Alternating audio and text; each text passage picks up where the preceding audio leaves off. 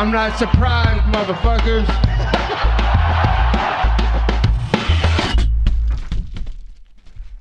Et bonjour à toutes et bonjour à tous, bienvenue dans l'épisode numéro 58 du Guillotine Podcast. Aujourd'hui on parle de UFC 275 à Singapour. Je suis vraiment content de faire ce podcast aujourd'hui parce que de 1 on a eu une belle carte et de 2 ça fait exactement 27 jours que je n'ai rien posté. Alors on va rentrer directement dans le vif du sujet. On commence la main card par Jack Della Maddalena contre Ramazan MEF. Jack Della euh, euh, Maddalena, pardon, qui est un Australien qui devient euh, de la série des Dana White Contender Series. Et Ramazan MEF, qui est un fighter qui vient de l'ère soviétique, qui est né sous l'ère soviétique, un fighter russe. Donc au jour d'aujourd'hui, et un combat bien intéressant parce que Madanella a déjà une bonne petite cote, une bonne petite hype euh, au niveau des fans du UFC. C'était son deuxième combat dans l'UFC. Si on compte euh, les Contender Series, on sera sur troisième combat.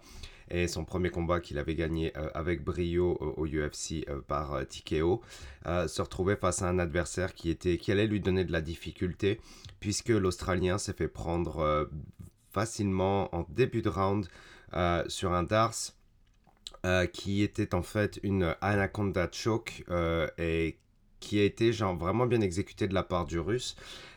qui a réussi une fois à passer, à passer le Dars, à mettre son adversaire vers le sol, à se retourner pour passer en Anaconda Choke. Jack Della Maddalena était vraiment très mal pogné, très mal pris. mais miraculeusement, ou ben, vraiment avec une très belle défense et beaucoup d'insistance aussi de son côté, euh, il a réussi à s'en extirper, se relever et euh, knock-out son adversaire euh, deux minutes dans le premier round.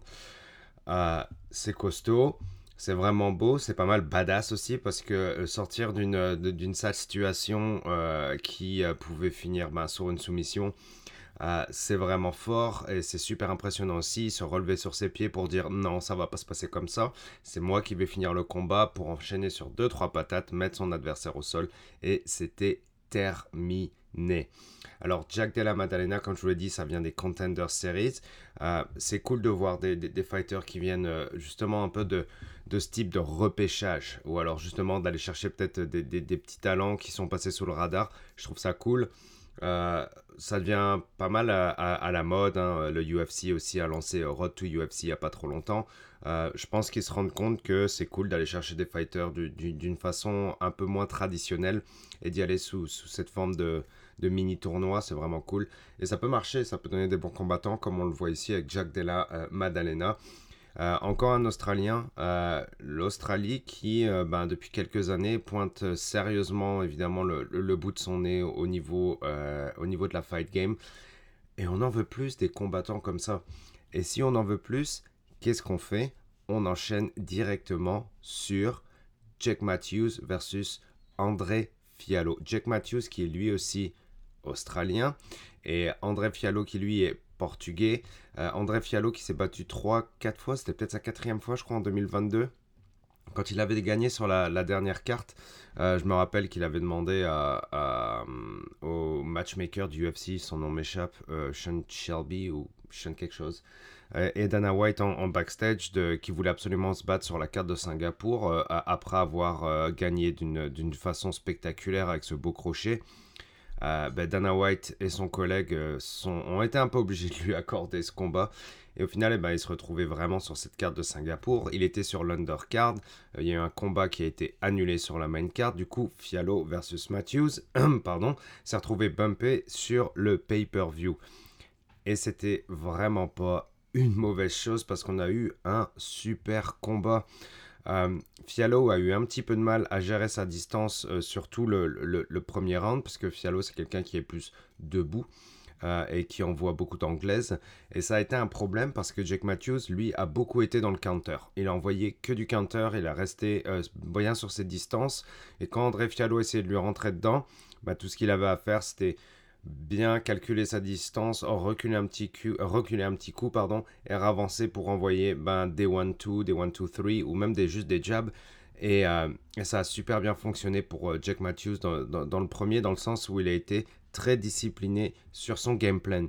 Et André Fiallo a eu toutes les misères du monde pour couper la distance. et faire mal. C'est ça qui marche pour André Fialo, c'est quand il rentre dans, dans, la pocket, comme on dit, dans la poche, dans les petits coins, ben, c'est là qu'il peut faire très mal et piquer ses adversaires. Mais Matthews a très bien géré ses envies de Fialo et les a repoussées euh, d'une façon vraiment intelligente tout en gardant la distance. Euh, et Jack Matthews a montré de belles choses dans le premier. Dans le deuxième, on reste un petit peu sur la même dynamique, mais avec un peu plus de brawl. Euh, pouvoir aller chercher ce qu'il a réussi à aller chercher, à savoir un KO, il a fallu un peu plus s'approcher de son adversaire et bon, il a pris quelques coups. mais c'est lui qui a gagné le brawl. Euh, c'est lui qui a envoyé la plus forte et c'est lui qui a pris moins de coups au final parce que Fialo en a pris quand même beaucoup plus que euh, Jack Matthews dans le deuxième. Un gros gros round de Jack Matthews. Juste un gros round et euh, une grosse finition. Et André Fialo s'est retrouvé à faire dodo directement, mais vraiment le chaos avec les jambes qui lâchent, etc. Super beau de la part de, Jack Matthews, une grosse performance. Vraiment un problème au final chez les welterweight, je trouve, parce que si il continue à se battre de cette façon intelligence dans la gestion de la distance, et peut-être qu'il pourra nous montrer d'autres choses aussi, hein, euh, genre euh, moi je l'ai pas vu tant que ça se battre, euh, j'en ai même pas forcément un, souvenir clinquant sur un combat précis, mais là, là, il a marqué ma mémoire, clairement.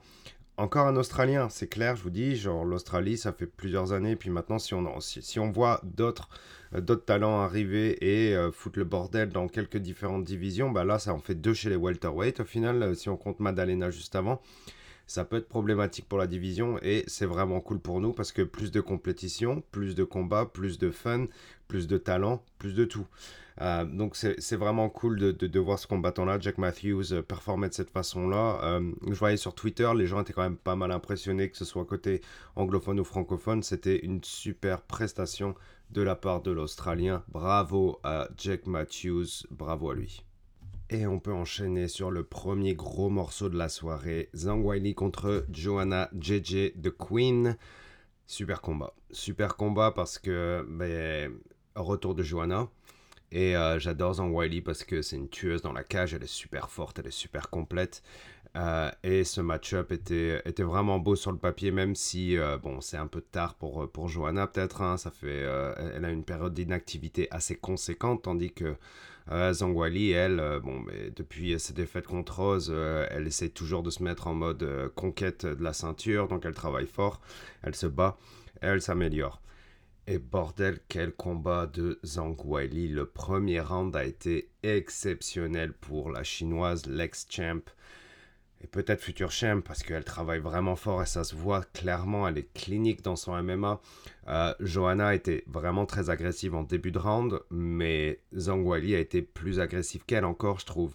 C'est-à-dire que dans le striking de Johanna, quand Johanna envoyait euh, ben des, combinaisons classiques du euh, Muay Thai kickboxing, les 1, 2, 3 avec le, suivi d'un low kick, etc., ben, Zangwali euh, répliquait avec genre, ben, une grosse droite ou alors un, low kick monstrueux. Et ça faisait mal pour, euh, pour Johanna dans son game plan parce que la, la, façon dont Johanna s'habituait à dominer ses combats, l'époque où elle était championne, où c'était vraiment du striking clinique et une domination sur 5 rounds, ben, elle a plus ce niveau-là par rapport à, par rapport à Wiley. Wiley est, juste au-dessus parce que ben, elle, elle a plus de complétude dans le MMA et dès que Johanna s'est retrouvée un peu proche de, de la grille, ben Wiley l'a mangé quoi, elle a littéralement mangé euh, au niveau du grappling, il a suffi qu'elle l'attrape une fois et puis après c'était fini quoi, takedown par terre, grand and pound. Et Johanna a pris cher pendant plusieurs minutes. Euh, elle se relève et le public est à fond derrière, ça c'est vraiment excellent parce que bah, ça reste une, une, ancienne championne et une ancienne queen comme elle te dit. Et, euh, une, une, ancienne fan favorite aussi et toujours une fan favorite beaucoup de respect pour Johanna de la part du public et ça, ça fait énormément de bien. Euh, donc beaucoup d'encouragement euh, dès qu'elle se relève, mais, mais a, clairement été au-dessus sur, sur tout le round. Euh, elle a envoyé de la patate, elle a envoyé des kicks super beaux, elle envoie les clics plus rapidement que Johanna, je trouve maintenant aussi. C'est ça qui, qui, qui, a, qui, moi, directement m'a montré genre une étape au-dessus pour Zangwali et puis sûrement une défaite annoncée pour Johanna, c'est que genre, ben, Zangwali envoyait du striking plus rapidement et plus agressivement, je trouve. Euh, et euh, clairement, grosse perte au, premier round pour, euh, pour la polonaise. Euh, tant Zangwali est super complète dans le MMA. Deux fois, elle a réussi à la remettre au sol, quoi. Et deux fois, elle, se retrouve au-dessus de, la polonaise et, la, Johanna, sur son dos, est pas forcément la plus confortable hein, des fighters, clairement. Surtout face à Zangwali, quoi. C'était euh, c'était un mauvais moment, ce premier round pour, euh, pour Johanna. Et un, énorme, énorme premier round pour la chinoise. deuxième round, bah, on continue à peu près pareil. Hein. c'est, euh, on, on, on, part un peu sur, sur la même dynamique où euh, Johanna commence à prendre un peu cher, même au niveau du striking. Euh, et je trouve aussi que bah, Johanna a essayé de grappler un peu avec, euh, avec Zhang c'est-à-dire que dès qu'elle avait l'occasion d'essayer de prendre le dos pour essayer de passer un takedown, bah, Zhang elle, elle, se, même si elle se retrouvait pardon, sur ses genoux, elle se relevait directement. Quoi. Elle est tellement forte aussi. Et quand je parle de force, oui, il y a de la force physique, en plus d'être talentueuse et très complète en MMA. Elle est super forte pour une 115 livres chez les femmes. Sûrement, bah, peut-être avec Andrade, hein, mais bon, Andrade euh, se bat plus vraiment en 115, je pense. C'est la plus forte euh, au, niveau de la force dans la division. C'est incroyable comment elle peut ragdoller euh, ses adversaires. Elle lavait le mat avec elle, quoi. C'est une puissance de feu qui fait extrêmement peur, je pense, quand on est dans la cage contre elle. Et, et clairement, elle est au-dessus, quoi. Elle est juste au-dessus. Et puis moi, je trouve qu'elle a le calibre d'une championne. Euh, et encore ce dernier geste qui lui donnera la victoire face à, Johanna, de, qui est un, réflexe incroyable que elle se retrouve dos à la championne contre la grille et puis elle retourne un spinning back fist super vite. Ça arrive en plein euh, ben, mâchoire slash coup euh, de, de, de l'ancienne championne polonaise et puis gros face plant de Johanna quoi. Clairement face plant, pas les mains pour se retenir quand tu tombes contre le mat, face première contre le mat dur pour la championne. Dur mais magnifique pour Zangwali qui était super contente de passer ce KO. Et je pense qu'elle était contente de dominer le combat, mais bon, finir, euh, finir de cette manière-là, c'était vraiment parfait. Euh, c'était exceptionnel, c'était super beau. Un des plus beaux KO du MMA féminin de ces dernières années. Clairement, super, super beau. Et, euh, vraiment bravo à, à Zangwali pour encore une fois passer, passer un niveau encore un petit peu au-dessus, je pense. Euh, elle fait vraiment très peur et c'est clairement le problème de, la division euh, chez, les femmes. Euh, j'ai envie de la voir vite pour aller chercher une, ceinture. Quoi. Je pense que tous les fans veulent la revoir puisque Johanna, c'est fini. Johanna a pris sa retraite. Je pense que c'est un bon moment. Il y avait déjà, comme, comme je l'ai dit, il y a quelques minutes, ça faisait déjà longtemps qu'elle s'était pas battue. Euh, c'est un bon moment pour arrêter là. Elle a 34 ans. Euh, pendant qu'elle travaillait pas, euh, pendant qu'elle travaillait pas, pardon, pendant qu'elle se battait pas, elle travaillait, lapsus révélateur. elle travaillait sur son image sur les réseaux sociaux, elle travaillait sur des business, etc. Elle a commencé à travailler sur sa reconversion et tant mieux pour elle, elle le mérite. Elle a, elle a déjà passé genre des rounds, des rounds des rounds dans la cage. 20 ans de violence pour Johanna. Elle a commencé le Muay Thai en, en, junior, amateur, et après en professionnel super tôt. Elle, s'est battue pendant 20 ans. C'est long, bordel. 20 ans de bagarre. C'est fucking long et respect à elle. On se rappellera de Johanna forever. Toujours. Merci à JJ et puis Zangwali quoi, calibre de championne, calibre de championne, bravo à elle, euh, c'est un plaisir de la regarder à chaque fois. Et après toutes ces émotions, on va remanger une dose d'émotions. C'est Tayla Santos contre Valentina Shevchenko en common event pour la ceinture des flyweight chez les femmes. Encore un super combat, mais bordel, qu'est-ce que ça fait du bien de voir Valentina Shevchenko au défi pour la première fois depuis, bah, depuis Nunes. C'est tout ce que je me rappelle. C'est pas compliqué, c'est la première fois depuis Nunes que Valentina Shevchenko se retrouve dans la merde. C'était exceptionnel ce fucking combat. Qu'est-ce qu'on s'est gavé. Mais je sais que ça s'est pas fini sur, euh, ben, sur une soumission ou quoi que ce soit. Euh, je sais qu'il y a eu des moments, c'était plus tactique euh, et technique que super impressionnant. Mais faut se rendre compte que de la compétition, du 109, quelqu'un qui donne des défis à des champions, c'est quelqu'un qui rend les champions plus grands aussi. C'est quelqu'un qui rend les catégories plus intéressantes. Et Tayla Santos a fait une bordel de bon job pour rendre ce combat enfin intéressant. Pas de combat à sens unique pour Shevchenko absolument pas. Shevchenko en a chié parce que Tayla Santos a joué crânement sa chance. C'est elle aussi une championne. Clairement, elle s'est comportée comme une championne. C'est quand même incroyable ce parcours euh, pour Santos puisque elle gagne, elle gagne par la décision les Dana White Contender Series au Brésil. Et son premier combat, elle le perd par décision partagée face à Mara Romero Borella. Et par la suite, elle enchaîne sur 4 victoires. Et elle se retrouve face à Shevchenko. Je veux dire, c'est moi déjà, des, histoires de ce genre-là, un peu mode Rocky, c'est genre, ça me, ça me dirait que ça m'inspire et ça me parle. Et, euh, et elle a livré. Elle a livré parce que pour moi, elle a gagné des rounds, plusieurs rounds.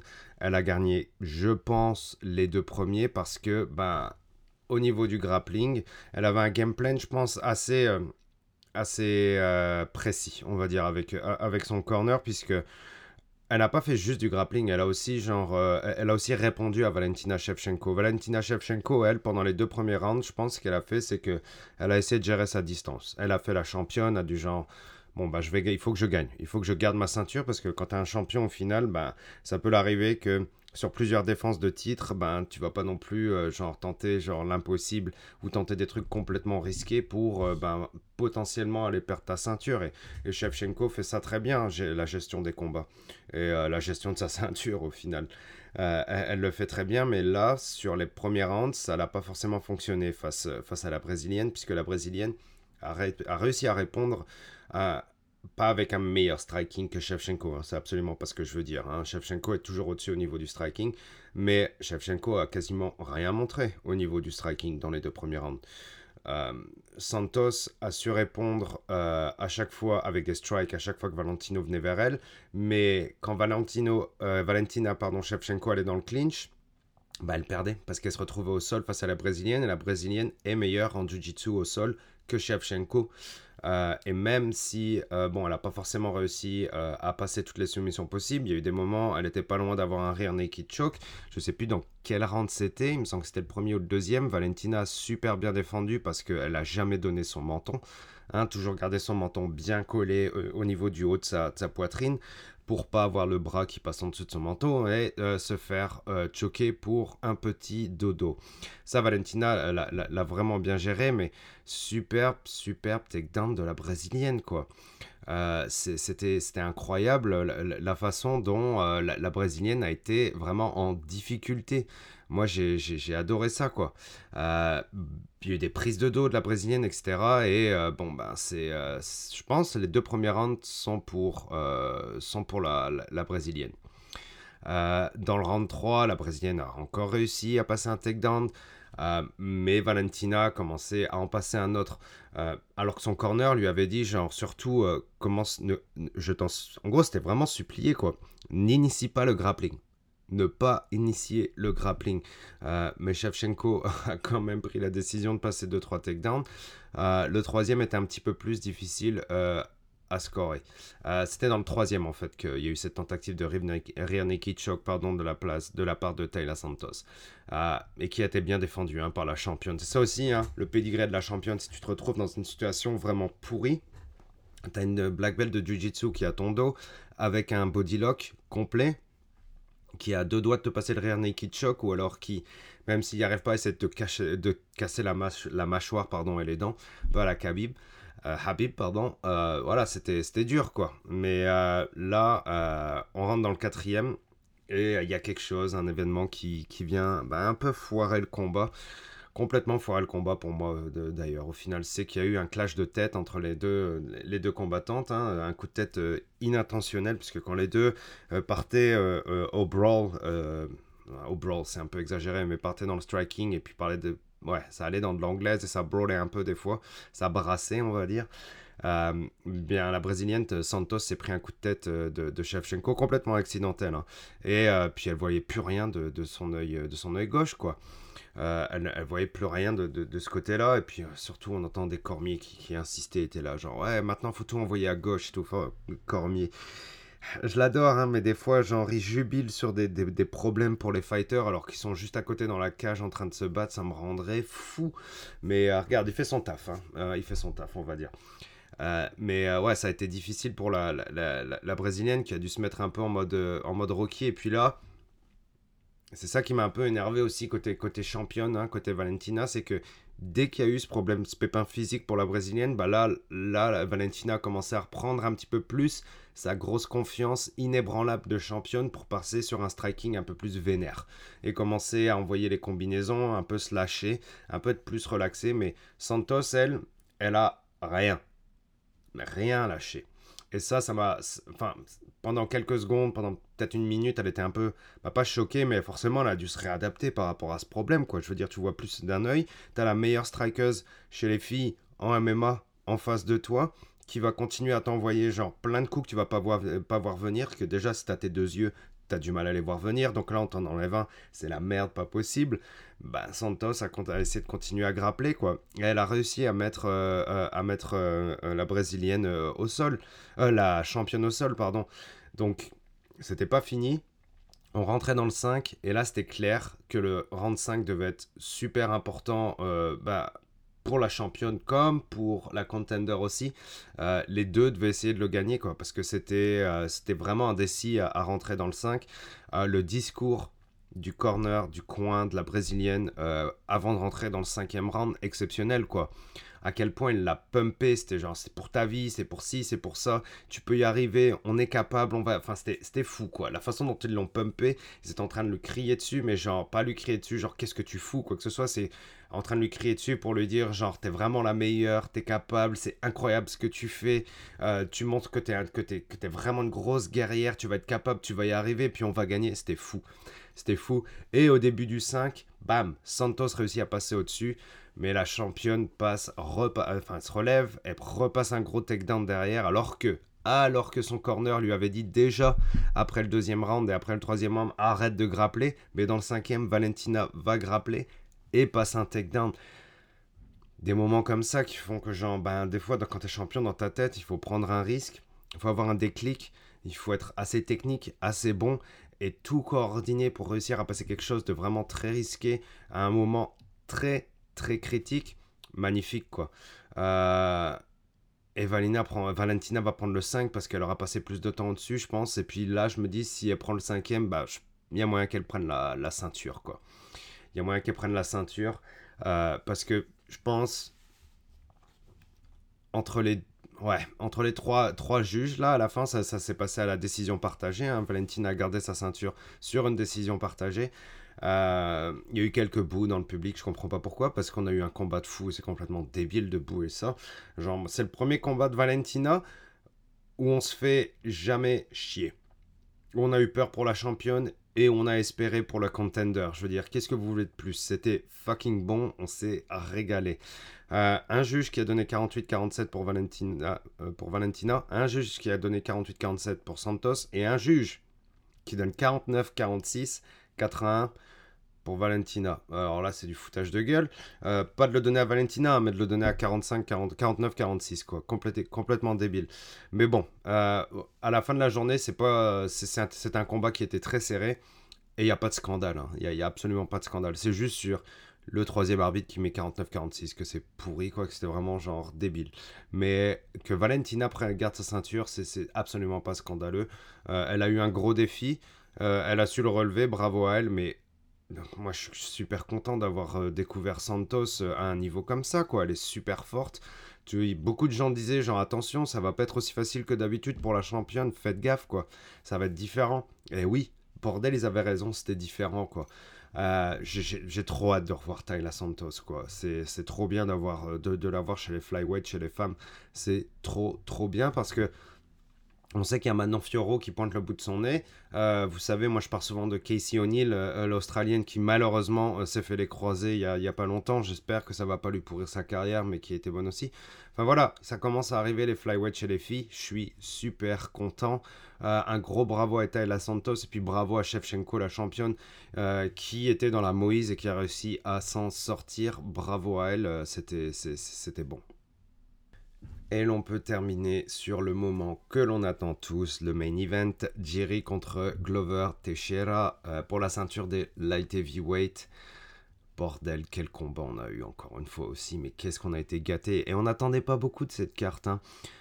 encore une fois, c'est les, les, les, euh, et prélim étaient genre, euh, je les ai pas regardés et ça avait pas l'air de se qu'il y avait de mieux, mais ça a l'air que c'est quand même monté en puissance tout au long de la carte. Cette carte est montée en puissance tout du long. Mais cette main card là, ce pay-per-view était fucking bon. On s'est régalé. Et on a terminé avec, bah c'est même pas la cerise sur le gâteau quoi, c'est le gâteau sur le gâteau quoi. C'était incroyable ce combat des light heavyweight. Je sais même pas par où commencer et je pense que je vais y aller sur un sentiment plus global. Euh, parce que il faut se laisser prendre par les sentiments aussi et, genre laisser son, cœur, euh, son ressenti prendre le dessus et puis genre euh, laisser l'émotion prendre le contrôle de, tout ce moment-là. Et quand je parle de tout ce moment-là, c'est ces cinq rounds. Et ces cinq rounds nous ont donné énormément d'émotions. Euh, dans le sens où ben, les light heavyweight sont une catégorie qui est en, quasiment orpheline de compétition, j'exagère un peu, mais, on, est, en est très proche. On en est très proche parce que derrière, on sait qu'il y, en a, y en a un gros qui s'en vient et quelques autres qui font la queue comme d'habitude, comme à l'époque de John Jones. Et il nous fallait un combat un vrai combat. Il nous fallait absolument un vrai combat et il nous faut un avenir chez les light heavyweight et on a eu tout ce soir. On a eu tout.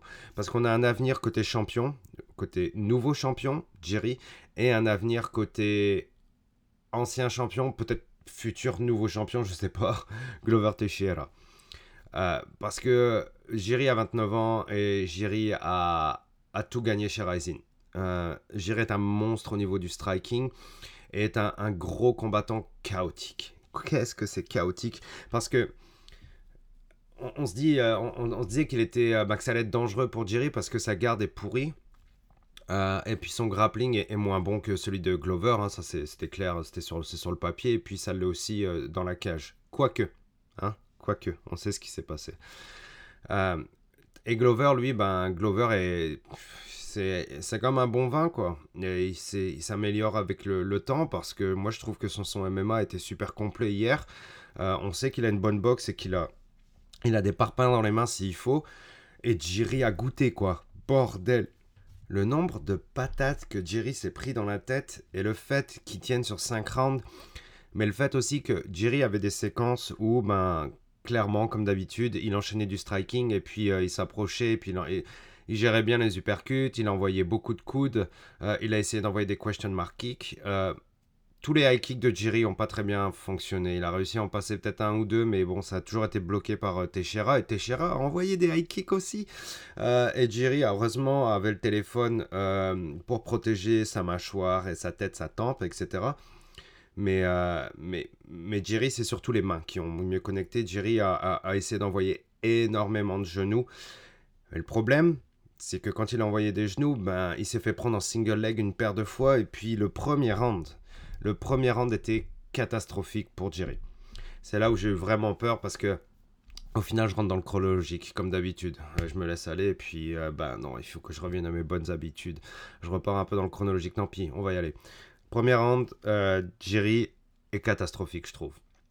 il, commence un petit peu à s'en remettre vers la fin du round, mais il n'a pas pu défendre ce premier single leg euh, et, là ça m'a fait un peu peur parce que je me dis si jamais il se fait lutter et euh, il se fait mettre au sol tout du long, il va réussir à se relever mais il va perdre le combat euh, au point quoi tout simplement, si, même s'il tient sur 5 rounds.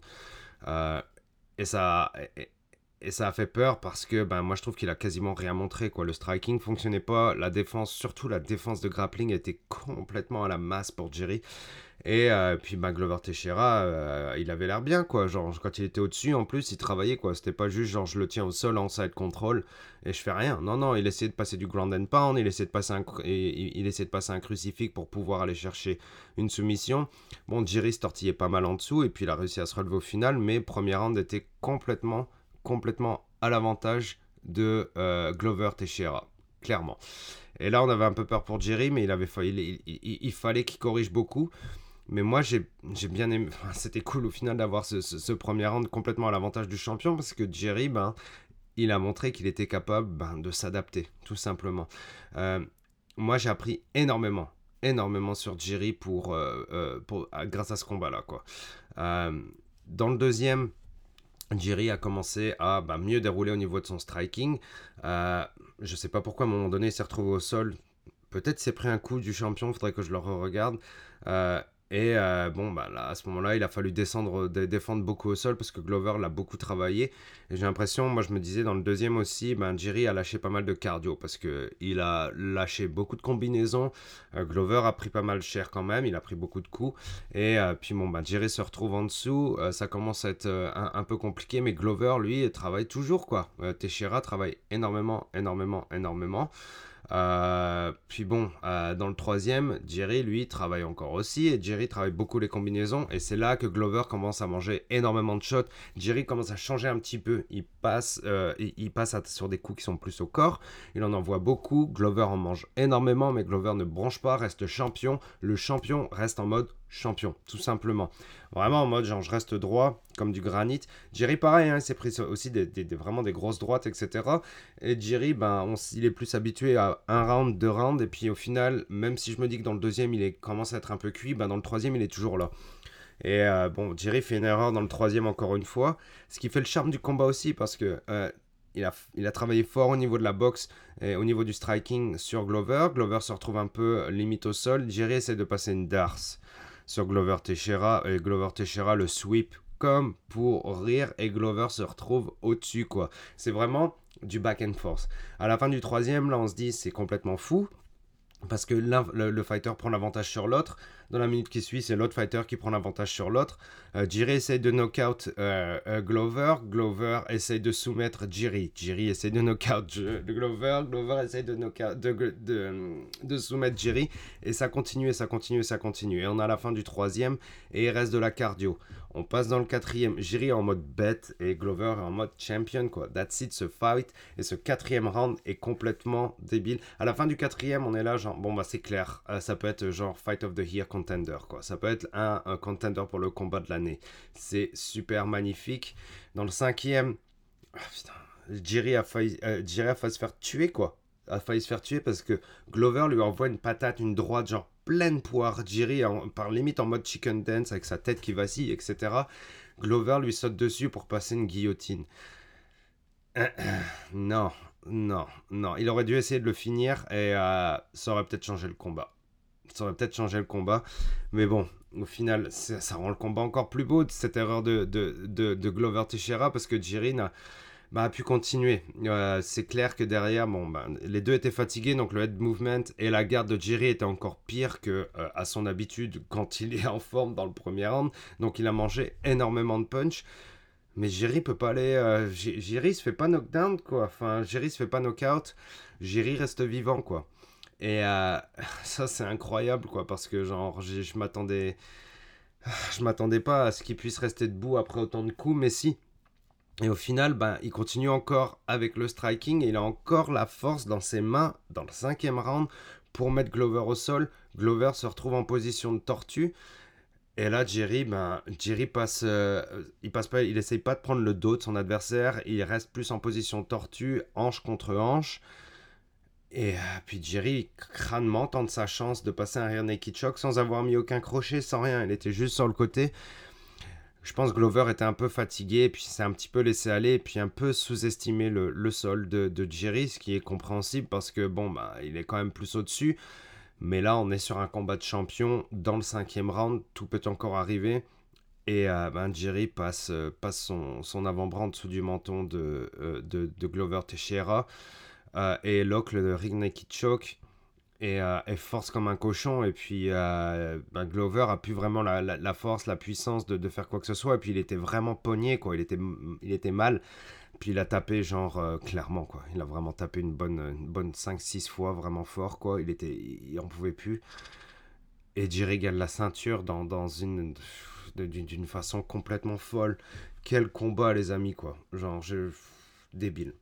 Débile et et je suis tellement content d'avoir. Comment on a eu un style chaotique de Jerry comme ça pendant 5 rounds? Bah, parce qu'il a le calibre d'un champion, tout simplement. C'est pas seulement euh, que ce soit le meilleur au niveau du striking euh, dans le premier round, etc. C'est que il a réussi à se battre de cette façon-là avec cette garde qui, est, ben, qui peut être catastrophique. Puis avec un grappling qui est en dessous de Glover, mais qui, est, qui a quand même su se défendre. Il s'est relevé souvent. Je vous imaginez la cardio qu'il a dû lâcher, les efforts qu'il a dû faire pour se relever sur tous ces takedowns de Glover, quoi. Et, puis il a quand même eu la présence d'esprit dans le cinquième d'aller, chercher ce choke. Ben, enfin voilà, le, champion qu'on voulait pour les light heavyweight, on l'a eu. Mais d'un autre côté, le champion qu'on voulait pour les light heavyweight, si c'était Glover, on l'avait aussi. On l'avait aussi parce que Glover, là, si, euh, si, si, Jerry finissait pas ben, sur les scorecards des juges, euh, c'est Glover qui restait champion. Et quel champion, pareil, hein, à 43 ans pour nous sortir un combat contre ça, contre Jerry qui... Bah, le gars, vous essayez, de, vous essayez de le finir plusieurs fois, il se relève, il vous met 50 patates, vous le remettez au sol, vous essayez de le soumettre 50 fois, vous lui envoyez du ground and pound, il se relève, il vous met trop de patates, et puis la face de Glover à la fin, on voit clairement qu'il a mangé masse de coups, quoi. Mais, euh, bon, Jerry aussi, on a mangé beaucoup au sol, hein. les coups de Glover, là, c'était magnifique. Voilà, c'est ça que je veux dire, c'est que genre, peu importe l'issue du combat, on aurait eu un champion legit. Mais, mais, il faut regarder vers l'avenir.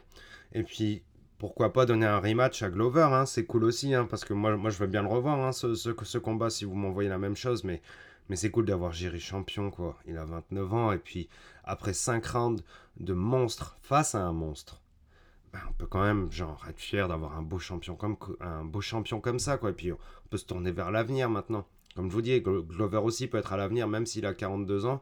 C'est genre ce qu'il a dit, c'est genre, je sais pas, vous, me trouvez vieux, qu'est-ce que vous pensez d'un vieux gars de 42 ans là qui se bat? Est-ce que vous avez aimé ça? Bah oui, on a aimé ça, mon gars, bien sûr qu'on a aimé ça. Et bien sûr qu'on veut bien te revoir, quoi. C'était trop beau. Bravo aux deux, quoi. Bravo deux, bravo deux gars qui nous ont envoyé genre un combat fantastique. Ah putain, les light heavyweights sont vivants, quoi. Fucking merci. Merci à eux. Quelle carte. Quelle carte. On a eu droit à une super carte. Euh voilà, je, vais arrêter là et puis euh, je, je, pourrais en parler pendant des ans, mais là je pense qu'on a fait pas mal le tour et puis comme je vous ai dit, là il faut laisser les émotions prendre le dessus. Euh, c'était avec, avec vraiment avec les émotions que ce, ce, combat se regardait. Je pense qu'on a tous sauté de notre chaise, s'asseoir, se relever, sauter, etc. Enfin voilà, c'était super. C'était super. J'ai une petite nouvelle à vous faire passer aussi euh, avant, avant d'annoncer la, la, fin de cet épisode. Euh, j'ai travaillé sur un projet, toujours dans le cadre de, Guillotine Podcast, euh, un, projet euh, nouveau pour moi, spécial, qui demande beaucoup de travail. Je suis encore en train de travailler dessus. J'espère sortir ça la semaine prochaine. Et je vous parle aujourd'hui, on est dimanche 12, donc j'aimerais sortir ça dans la semaine du 13. Et j'aurais besoin de votre aide pour partager tout ça. je demande rarement de l'aide, euh, mais euh, on, me donne des petits coups de pouce de temps en temps, euh, à droite, à gauche, et puis, et puis j'adore ces gens-là, je les remercie, ils se reconnaîtront clairement, mais là, j'aurais besoin de votre aide une fois que ça sortira. J'aurais besoin de votre aide. Merci à vous. C'était l'épisode numéro 58 du Guillotine Podcast. Ça m'a fait trop plaisir de revenir parler de MMA et de cette carte de Singapour qui était complètement folle. On se reparle très bientôt. Nouveau projet qui sort la semaine prochaine. Ciao.